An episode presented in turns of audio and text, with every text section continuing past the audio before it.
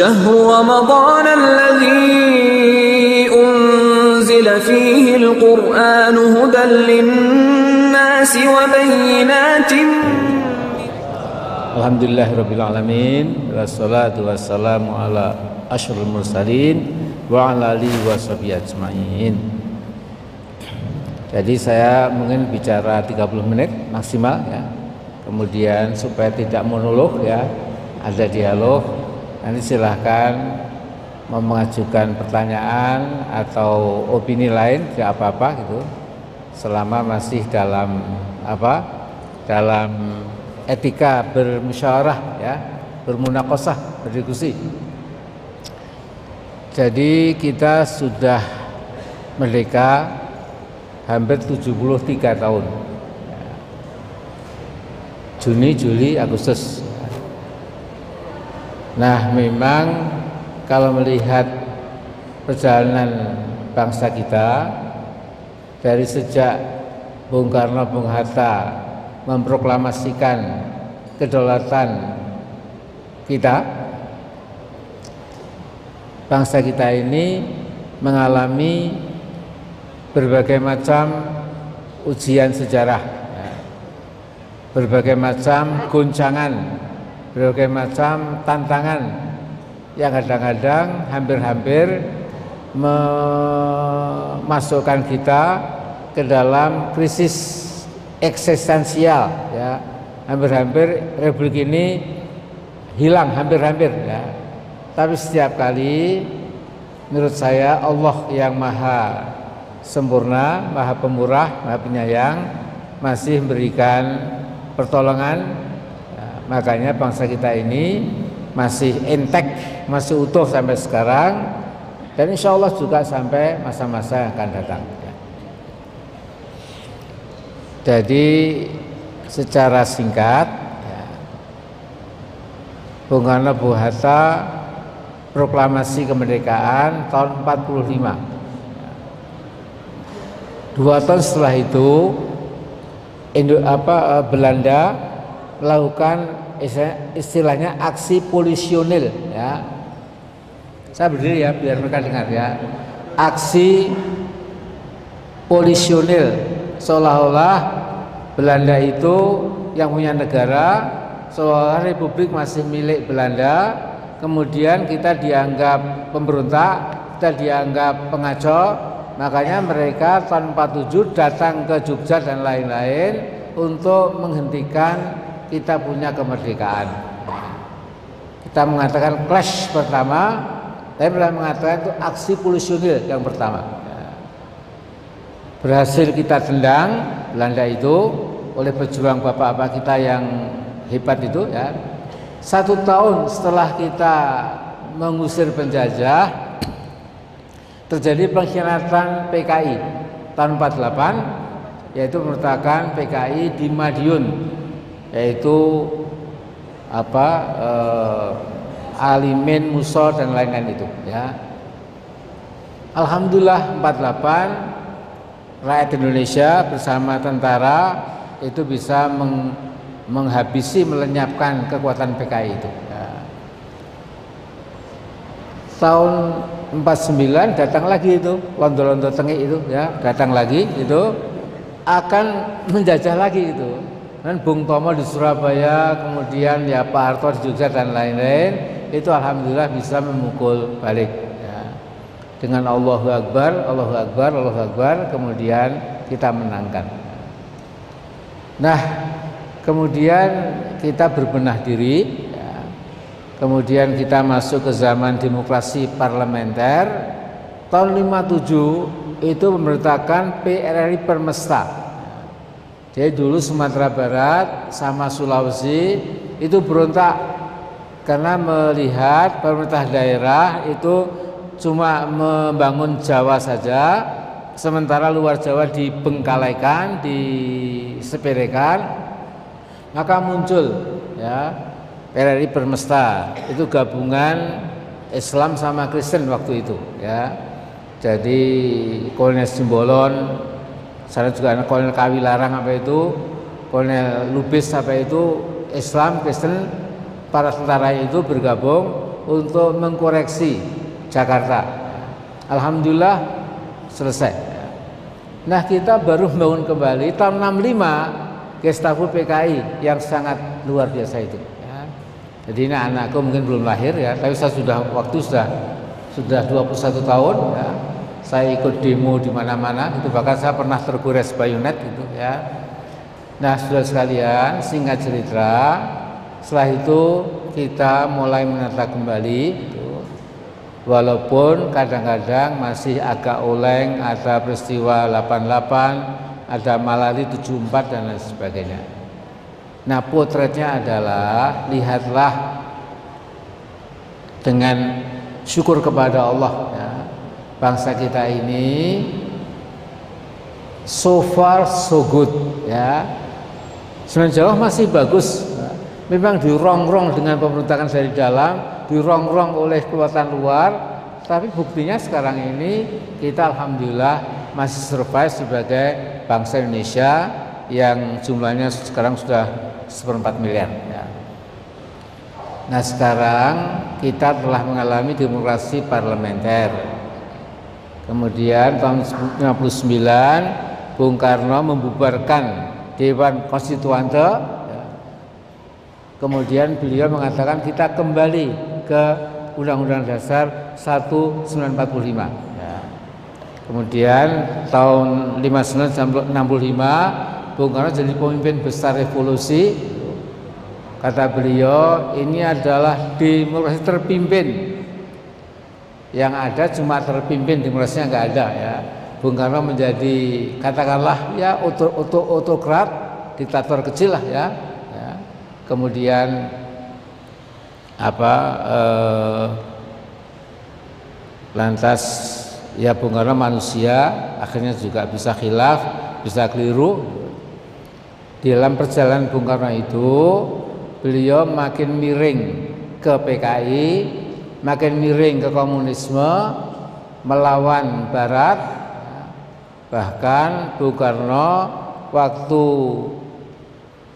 me, apa meninggi apa keinginannya itu sampai ingin menandingi PBB. Ya. Jadi Bung Karno keluar Indonesia keluar dari PBB kemudian membuat PB baru namanya CONEVO Conference of New Emerging Forces tapi nggak ada yang ikut ya. Cuma kata Bung Karno tapi nggak ada yang ikut ya. Kemudian Olimpiade dia juga keluar. Indonesia ikut Olimpiade. Kita punya ke, apa Ganevo Games of New Emerging Forces. Nah waktu itu Indonesia betul-betul kempas kempis banyak orang makan diwul ya. Sehingga ada mahasiswa UGM mengatakan Ganevo segane diwul gitu. Dan ditangkap polisi kemudian ditangkap sebentar kemudian dilepaskan ya. Nah kemudian setelah itu Bung Karno surut muncul Pak Harto. Ya. 32 tahun Pak Harto memerintah. Ya. Kesalahannya dalam Undang-Undang Dasar itu dikatakan Presiden boleh dipilih kembali Nah karena nggak ada batasannya maka dipilih berkali-kali. Saya mengatakan sesungguhnya kalau kita tahu bahasa Indonesia, kalau saya bertamu di seorang teman, Pak Amin silahkan Pak tambah lagi. Ya kira satu piring lagi ya toh? Tambah lagi, dipilih lagi satu kali saja. Bukanlah piring kedua, ketiga, keempat. Wah, enggak itu enggak layak lah ya. Tapi itu yang terjadi. Nah kemudian muncul reformasi. Ya di mana waktu itu saya bukan siapa-siapa ya, pulang dari Amerika saya mulai mengkritik rezim Pak Harto itu ya. saya katakan hutang Pak Harto luar negeri 13 kali lebih banyak dari hutang Bung Karno kemudian Pak Sukaji rektor UGM ditanya oleh Bakin waktu itu itu siapa itu dosen baru pulang sudah so aksi katanya ya dia apa akrobat politik katanya ya. Tapi sudah sekalian, saya memang dorongan Al-Qur'an ya. Jadi barang siapa melihat kemungkaran ya kalau bisa dengan kekuatan tangan, kalau enggak dengan lisan ya. Kalau dengan hati itu sangat lemah iman ya. Jadi ya saya bisa lakukan adalah menulis ya berpidato di berbagai kampus pengajian di masjid dan lain-lain ya sehingga waktu itu kemudian menggelinding istilah suksesi untuk reformasi nah lantas tahun 98 itu saya dipanggil oleh fraksi ABRI ya di Senayan saya ditanya oleh ketua fraksi ABRI di DPR RI itu, Saudara Amir Rais, apa maksud Anda suksesi, apa reformasi? Saya bilang bahwa apa yang saya hormati dari ABRI, dari Polri yang saya hormati, secara gampang Pak, suksesi itu ini beliau ada gambar Pak Arton. Beliau turun dengan damai dengan tanpa huru hara tidak usah gaduh kemudian setelah beliau turun baru kita bisa reformasi meretas jalan baru bagaimana membenahi hal-hal yang kemarin bengkok-bengkok kita luruskan kembali. Nah jadilah reformasi itu terjadi saudara-saudara. Kemudian kita mulai zaman reformasi sampai sekarang ini. Tetapi kalau saya ditanya pahami reformasi itu apa ada hasilnya? Saya bilang ada tapi masih ada yang terbengkalai. Ingat dulu ada enam agenda reformasi. Enam ini pertama amandemen konstitusi ya. yang kedua eh, otonomi daerah yang ketiga, mengembalikan ABRI ke fungsi pertahanan. Ya. Keempat, kebebasan pers. Ya. Kelima, penegakan hukum dan keenam, economic recovery atau pemulihan ekonomi. Nah, saudara, yang pertama saya bisa katakan sudah rampung, sudah di amandemen empat tahapan sangat hati-hati. Semua otak terbaik di kampus-kampus Indonesia dibawa ke Senayan diskusi dengan tokoh-tokoh MPR DPR bahkan berbagai tokoh-tokoh luar negeri Eropa Amerika kita datangkan untuk menjadi bahan bandingan konstitusi, konstitusi kita itu lebih bagus bagaimana kita dengarkan walaupun ada mengatakan ini gara-gara konstitusi direformasi apa di amandemen ini Amin Rais ngawur ya. Tapi kalau saya jawab terlalu banyak semua, semua begini ya. They don't know what they are talking about. Ya. Saya pernah ketemu dengan Jenderal empat Purnawirawan, Mas Amin gimana ini? Warna amandemen NKRI dalam bahaya. Loh, Bapak belum baca. Sudah, Pak, jangan begitu. Baca betul loh. Belum sudah baca. Pak ini loh Pak, dalam pasal 37 ayat 1 itu pasal NKRI tidak dapat diubah untuk selama-lamanya. Oh, itu nggak saya baca Mas Amin ya. Padahal jelas sekali ya. Kemudian ini gara-gara ekonomi pasar, ini ekonomi pasar ini mesti ini karena undang-undang dasar di amandemen. Kalau sudah baca sudah, saya tunjukkan Pak, baca Pak. Justru ekonomi kita itu ekonomi kooperasi, kemudian Indonesia tidak mungkin makmur kalau hanya demokrasi politik tanpa demokrasi ekonomi. Nah, itu saya kelewatan Mas Amin, kan sudah tua, gak kelewatan dan lain sebagainya lah ya. Ada yang mengatakan kembali ke yang murni tanpa undang-undang. Waduh, kalau kembali ke situ itu betul-betul ya. Jadi presiden dipilih bisa berulang kali ya. Kemudian otonomi daerah dicabut kembali jadi pemerintah sentralisasi ya. Kemudian apa mahasiswa kalau demo ditangkepi ya dan lain sebagainya. Kemudian dirusak habis dan lain sebagainya. Nah jadi saya kira itu memang sudah berhasil. Yang kedua otonomi daerah. Sebelum otonomi daerah itu kalau saya ke Makassar, ke Medan, ke mana pun itu kota-kota besar luar Jawa itu betul-betul apa merana ya. jalannya becek-becek jalannya berlubang-lubang bandaranya juga lebih buruk dari Adi Sipto ya. Tapi sekarang lihat Anda ke Medan Anda ke Makassar, Anda ke Anda ke mana pun, ya, ke Palembang, ya, luar biasa. Kecuali bandara kita yang belum, ya. Ini saya nggak tahu. Jadi mungkin istimewanya di situ, istimewanya karena bandaranya belum diperbaiki, ya. Jadi sekalian, jadi otonomi daerah sudah berhasil. Ya. Ketiga kebebasan bersuara sekarang nggak ada itu orang demo ditangkap ya kemudian ekstrim kiri ekstrim kanan bawa penjara nggak ada lagi ya nah kemudian yang memang masih berat adalah pertama penegakan hukum. Kedua ekonomi yang makin berantakan ya. Dan yang kemudian yang ketiga saya kira juga menurut saya ini apa pemahaman tentang kedaulatan yang bersifat komprehensif itu yang kemudian mulai hilang dari dari pikiran pemimpin dan juga sebagai anak bangsa. Nah, sekarang begini saya sekalian. Ini bukan karena saya kritik yang sekarang ini kemudian saya mengatakan rezim ini yang paling kurang berhasil. Coba orang mengatakan itu sejak dulu Amir Rais setelah gagalnya pres itu selalu kritik. Saya kira itu betul juga ya. Tetapi ya asal-asal itu alasan keagamaan. Ya. Coba sekarang ini kebanyakan orang sudah tiarap ya kalau saya juga ikut di Arab, saya jadi Nabi Yunus. Saya pergi meninggalkan apa gelanggang ya dan dimakan ikan paus kemudian dimuntahkan kembali karena di, dihukum Allah gitu ya. Tetapi sudah sekalian, ya, kritik saya kepada presiden-presiden sebelumnya itu cuma jeb-jeb ringan ya. ya.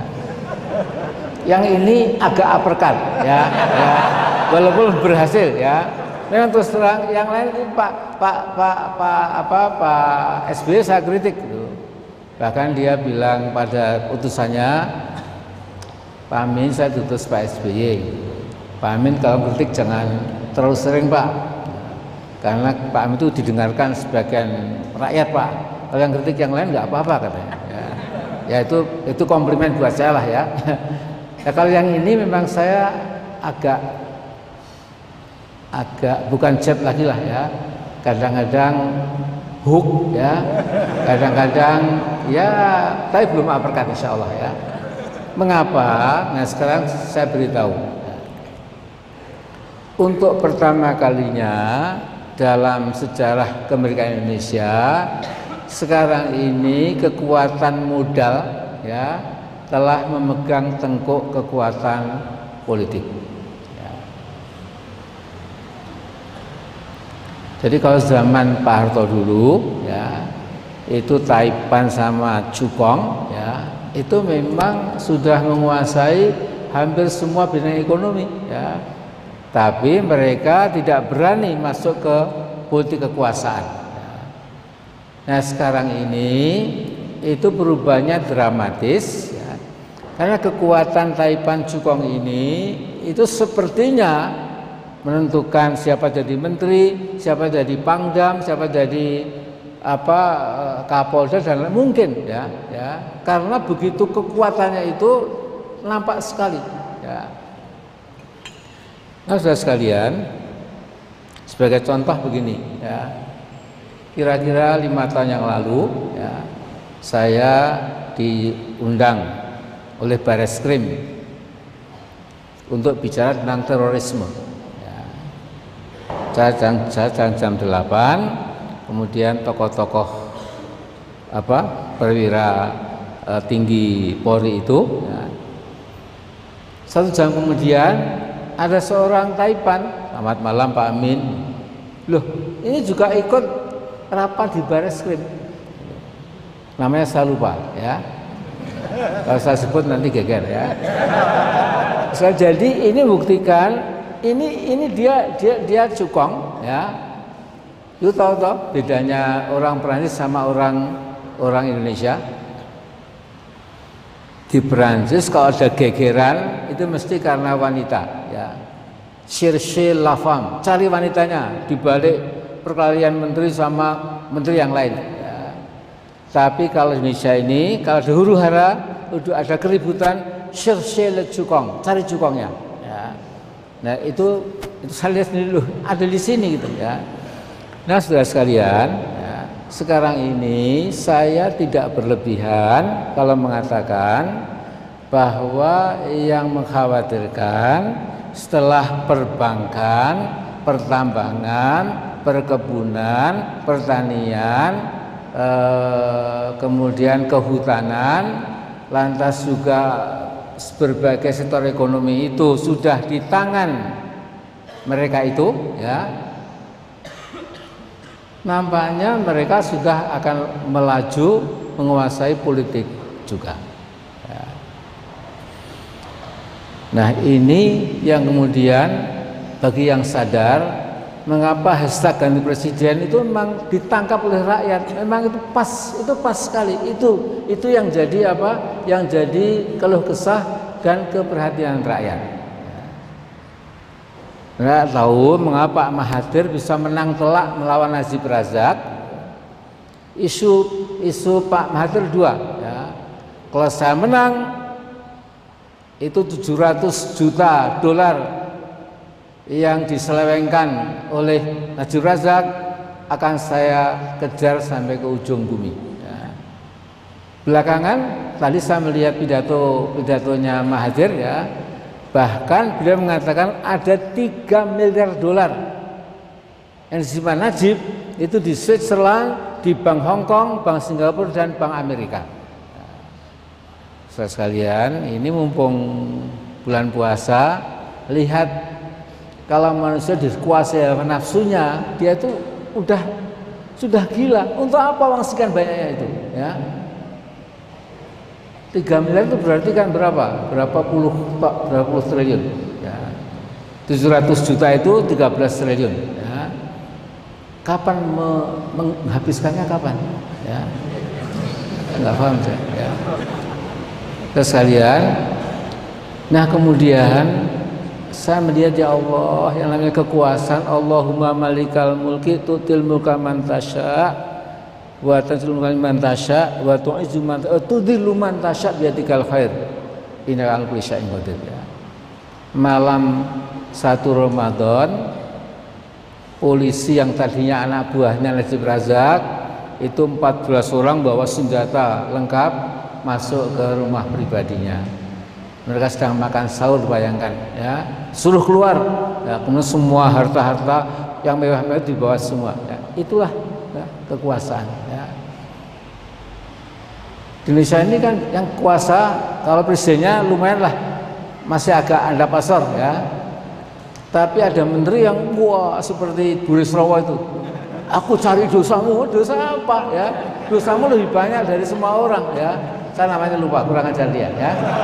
Kalian ini ini sampai ke sana nanti ya, dilaporkan. Wah pak bapak pak Amin bilang gitu pak nggak apa-apa ya. Dia kan siapa memangnya dia itu siapa? Saya juga memangnya lu itu siapa? Lele gitu ya. Saya sekalian nah jadi ini menurut saya memang sudah makin jelas arahnya ya. 11 bulan lagi ya, itu kita akan pilpres saya lihat jadwalnya itu 17 April ya. Itu kira-kira Syaban minggu terakhir ya. sesungguhnya kalau ditunda dua minggu pas Ramadan ya itu mungkin kemenangan biasanya loh ya ya. Kalau perang Ramadan kan kita menang ya. Yom Kippur menang ya. Mesir lawan lawan Israel ya kita merdeka 45 juga bulan Ramadan, 10 Ramadan. Ya. Nah, tapi Syaban kan juga dekat Ramadan ya, nggak ada masalah ya. Insya Allah, Insya Allah bisa lah, Insya Allah ya. Sekalian, nah karena itu ya, saya kasih tahu begini. Jadi Mak Mahathir itu isunya cuma dua. Pertama, korupsi akan diberantas dan kedua, dia akan mengurungkan proyek 100 miliar dolar yang dinamakan Forest City di Johor Baru. Ya. Kalau Anda pernah ke Malaysia dan ke Singapura, kalau Anda dari Kuala Lumpur ke Singapura ya itu pergi terus ke sebelah ke sebelah apa? ke sebelah uh, timur ya. Dan nanti di utara itu ada namanya Johor Baru. Ya, negara bagian Johor Baru ya. Di situ Beijing ya lewat sebuah perusahaannya membangun sebuah enklave ya rumah-rumah mewah yang serba hebat gitu, yang akan diperuntukkan bukan untuk orang Melayu ya. Di tanah sudah dibeli sudah dibeli ya jadi ini Sultan siapa itu juga mengawur juga menjual tanah sayangnya berapa ribu hektar ya nah kemudian saya sekalian Mahathir mengatakan ini akan saya batalkan Waduh, itu orang Melayu langsung numplek-blek memilih apa Mahathir dan teman-temannya. Nah. Ada kemiripan kalau di sana Johor Baru kita punya reklamasi Teluk Jakarta. Ya. 17 pulau palsu itu ribuan triliun kalau sampai selesai. Ya. Untuk siapa? Bukan untuk Pak Suto, Pak Noyo, Pak Rejo, Pak Karso, Pak Dul Gebo dan Dul Gamret bukan ya itu semua untuk mereka ya orang Singapura orang Shenzhen orang Guangdong orang Beijing Shanghai Hong Kong dan lain-lain ya nah karena itu ada agak mirip ini agak mirip ya jadi kemenangan Mahathir itu luar biasa. Ya. Dan lihat saudara-saudara adik-adik terutama manusia itu kemauannya itu kalau nggak sejalan dengan Allah itu mesti kandas. Ya, kecilik. Ya. kecilik itu bahasa Indonesia-nya kecilik ya. Nggak ada ya. Kecilik lah kecilik ya. Misalnya malam pilkada Jakarta semua surveyor mengatakan yang menang Ahok ya. ternyata Mak Plekendi kalah ya kalahnya pun juga hampir 17 persen. Ya.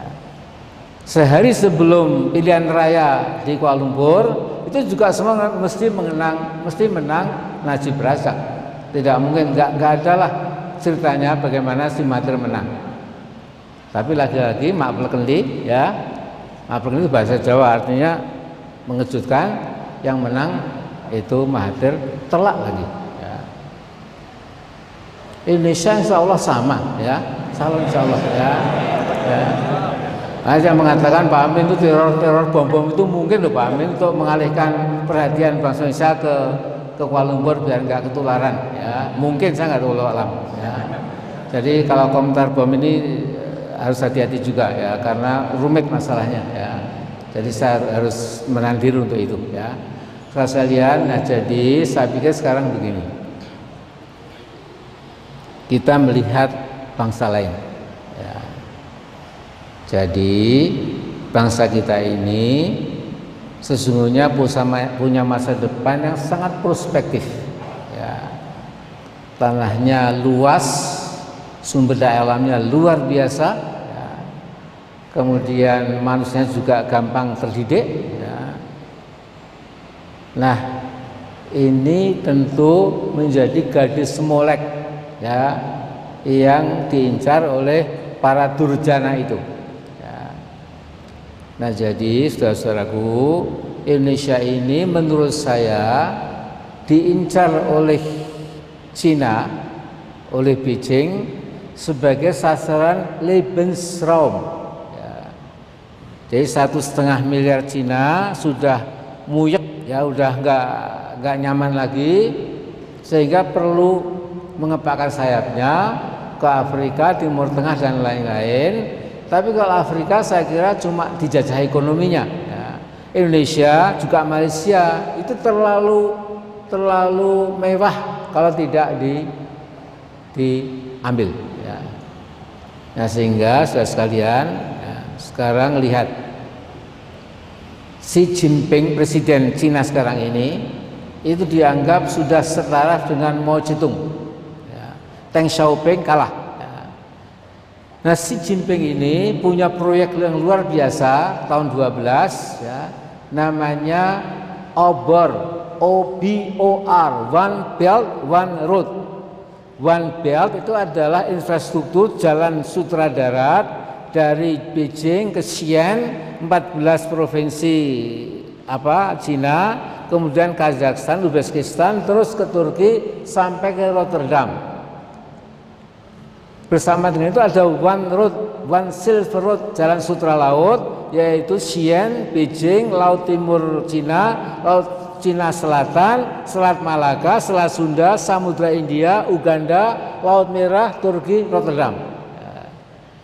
Nah karena itu, kalau kita sudah mengikuti seperti itu, jelas sekali ketika orang-orangnya rezim ini mengatakan tol laut kita akan kita kawinkan dengan jalan sutra lautnya Cina.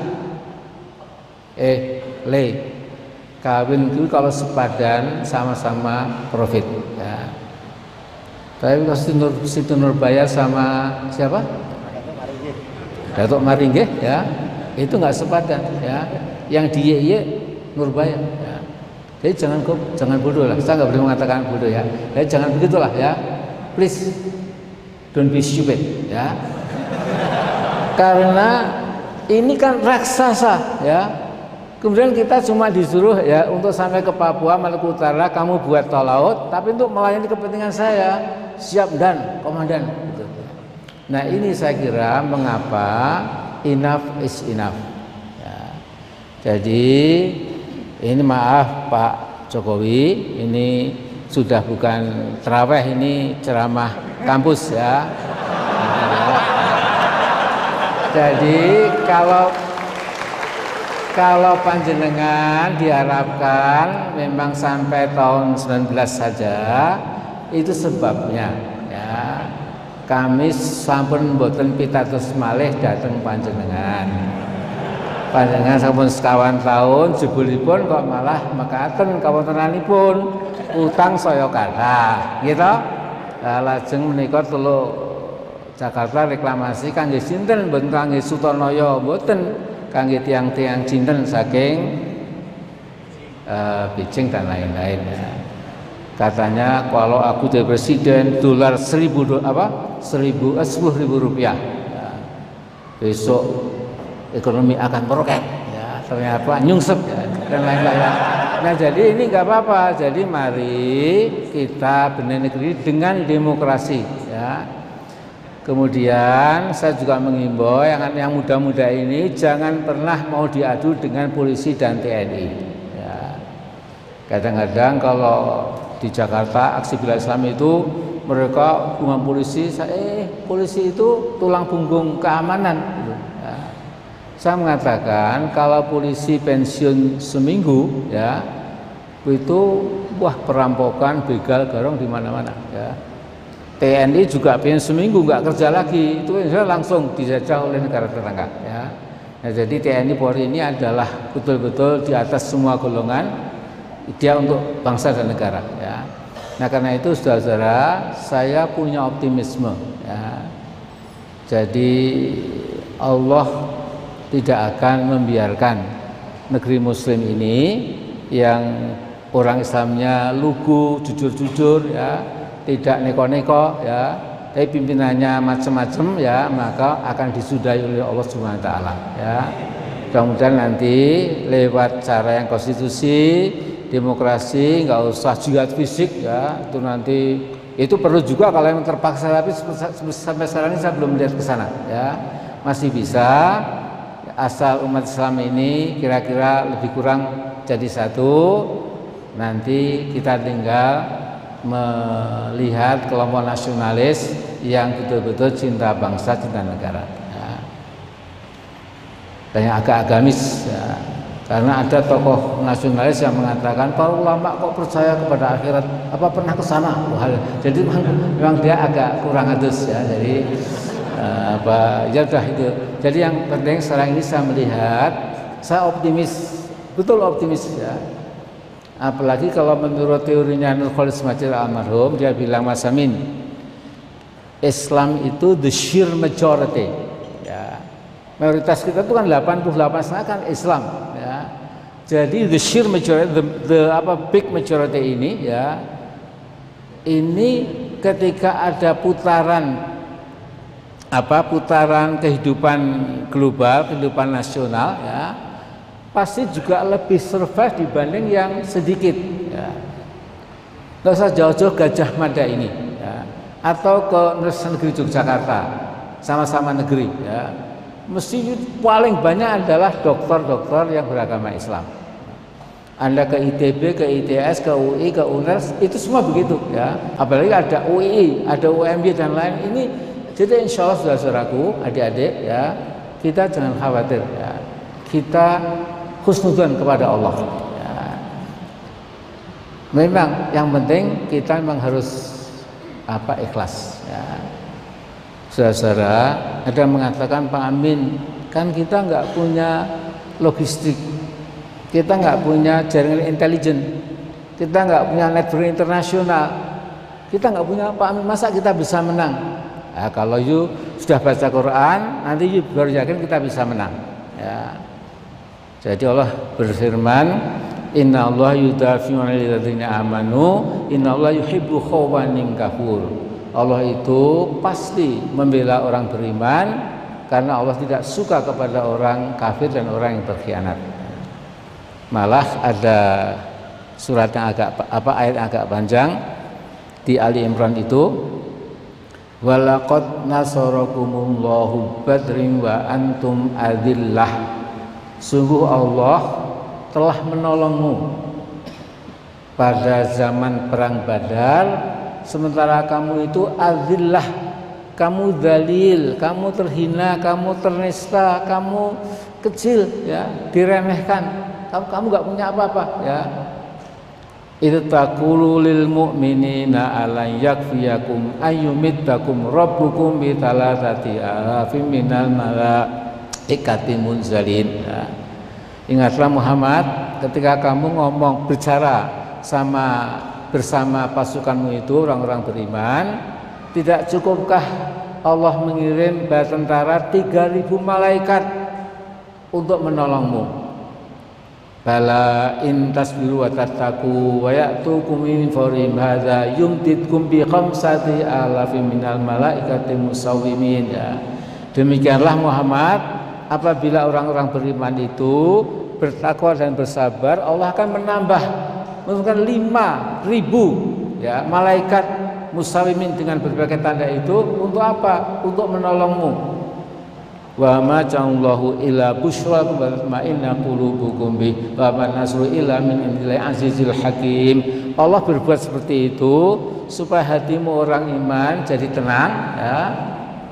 Dan kemudian Allah akan menolongmu ya karena Allah beserta orang-orang yang berjuang dan tidak ada kemenangan kecuali dengan izin Allah yang maha perkasa dan maha bijaksana. Nah jadi saudara-saudara adik-adik ya saya melihatnya begini ya. Ini pertempuran badar politik 11 bulan lagi ya. kalau kita kiamulail ya, dan saya minta adik-adik bersama-sama ya ketika ini mau berbuka Allahumma lakasumtu itu ya ketika Allah Allahumma aftartu itu ketika berdoa berbuka puasa itu ya menghadap kiblat doa tambahan. Ya. bahasa Indonesia boleh bahasa Inggris boleh bahasa Jawa boleh bahasa Arab boleh ya. Kira-kira ya Allah Tuhan kami berikanlah kami presiden yang lebih amanah dan membela bangsa Indonesia. Bayangkan ada 10 juta lebih tiap malam begitu ya. Doa saya kira langit tembus ya. Gak usah pakai uang gak usah pakai huak-huakan gak usah ya. Kita cukup doa silahul silahul mukmin doa itu senjata orang mukmin ya. Jadi kalau anda sebelum subuh syukur sholat malam pendek-pendek aja lah 4 tiga gitu. Jangan lari ke komputer terus nanti ke mana-mana ya. Sebentar disabar nggak nggak nggak ngelaptop dulu ya. Nah kemudian lantas juga apa baca Quran ya secukupnya ya kemudian berdoa. Jadi Indonesia ini insya Allah masih punya harapan yang bagus ya. Ketika Yaman sudah begitu Sudan pecah jadi dua Afghanistan sudah ambruk-ambrukan Irak sudah hopeless ya Libya juga sudah seperti itu. Harus ada negeri yang kuat yang masih membawa bendera tauhid yang masih membawa negara beriman ini yaitu Indonesia insya Allah ya supaya kita menjadi tempat berjaya kembali dunia Islam yang lagi terpuruk di banyak daerah itu ya. yang utuh tinggal Indonesia Malaysia Turki ya. Yang lain sudah nggak begitu utuh ya. Nah kemudian Iran tapi itu Syiah biar mereka nggak usah kita urus ya. Jadi kita urusan kita adalah urusan dunia Sunni ini ya. Dan kemudian saya mengatakan saudaraku adik-adikku kalau kita bersatu ya UII ya bukan UII di sana itu juga umat Islam Indonesia juga ya. Umat Islam Indonesia ini bersatu itu tidak akan ada yang bisa mengalahkan. Ya. saya, waktu saya ketua Muhammadiyah Gus Dur ketua PBNU Pak Akbar Tanjung ketua HMI Hamzah ketua P3 itu duduk.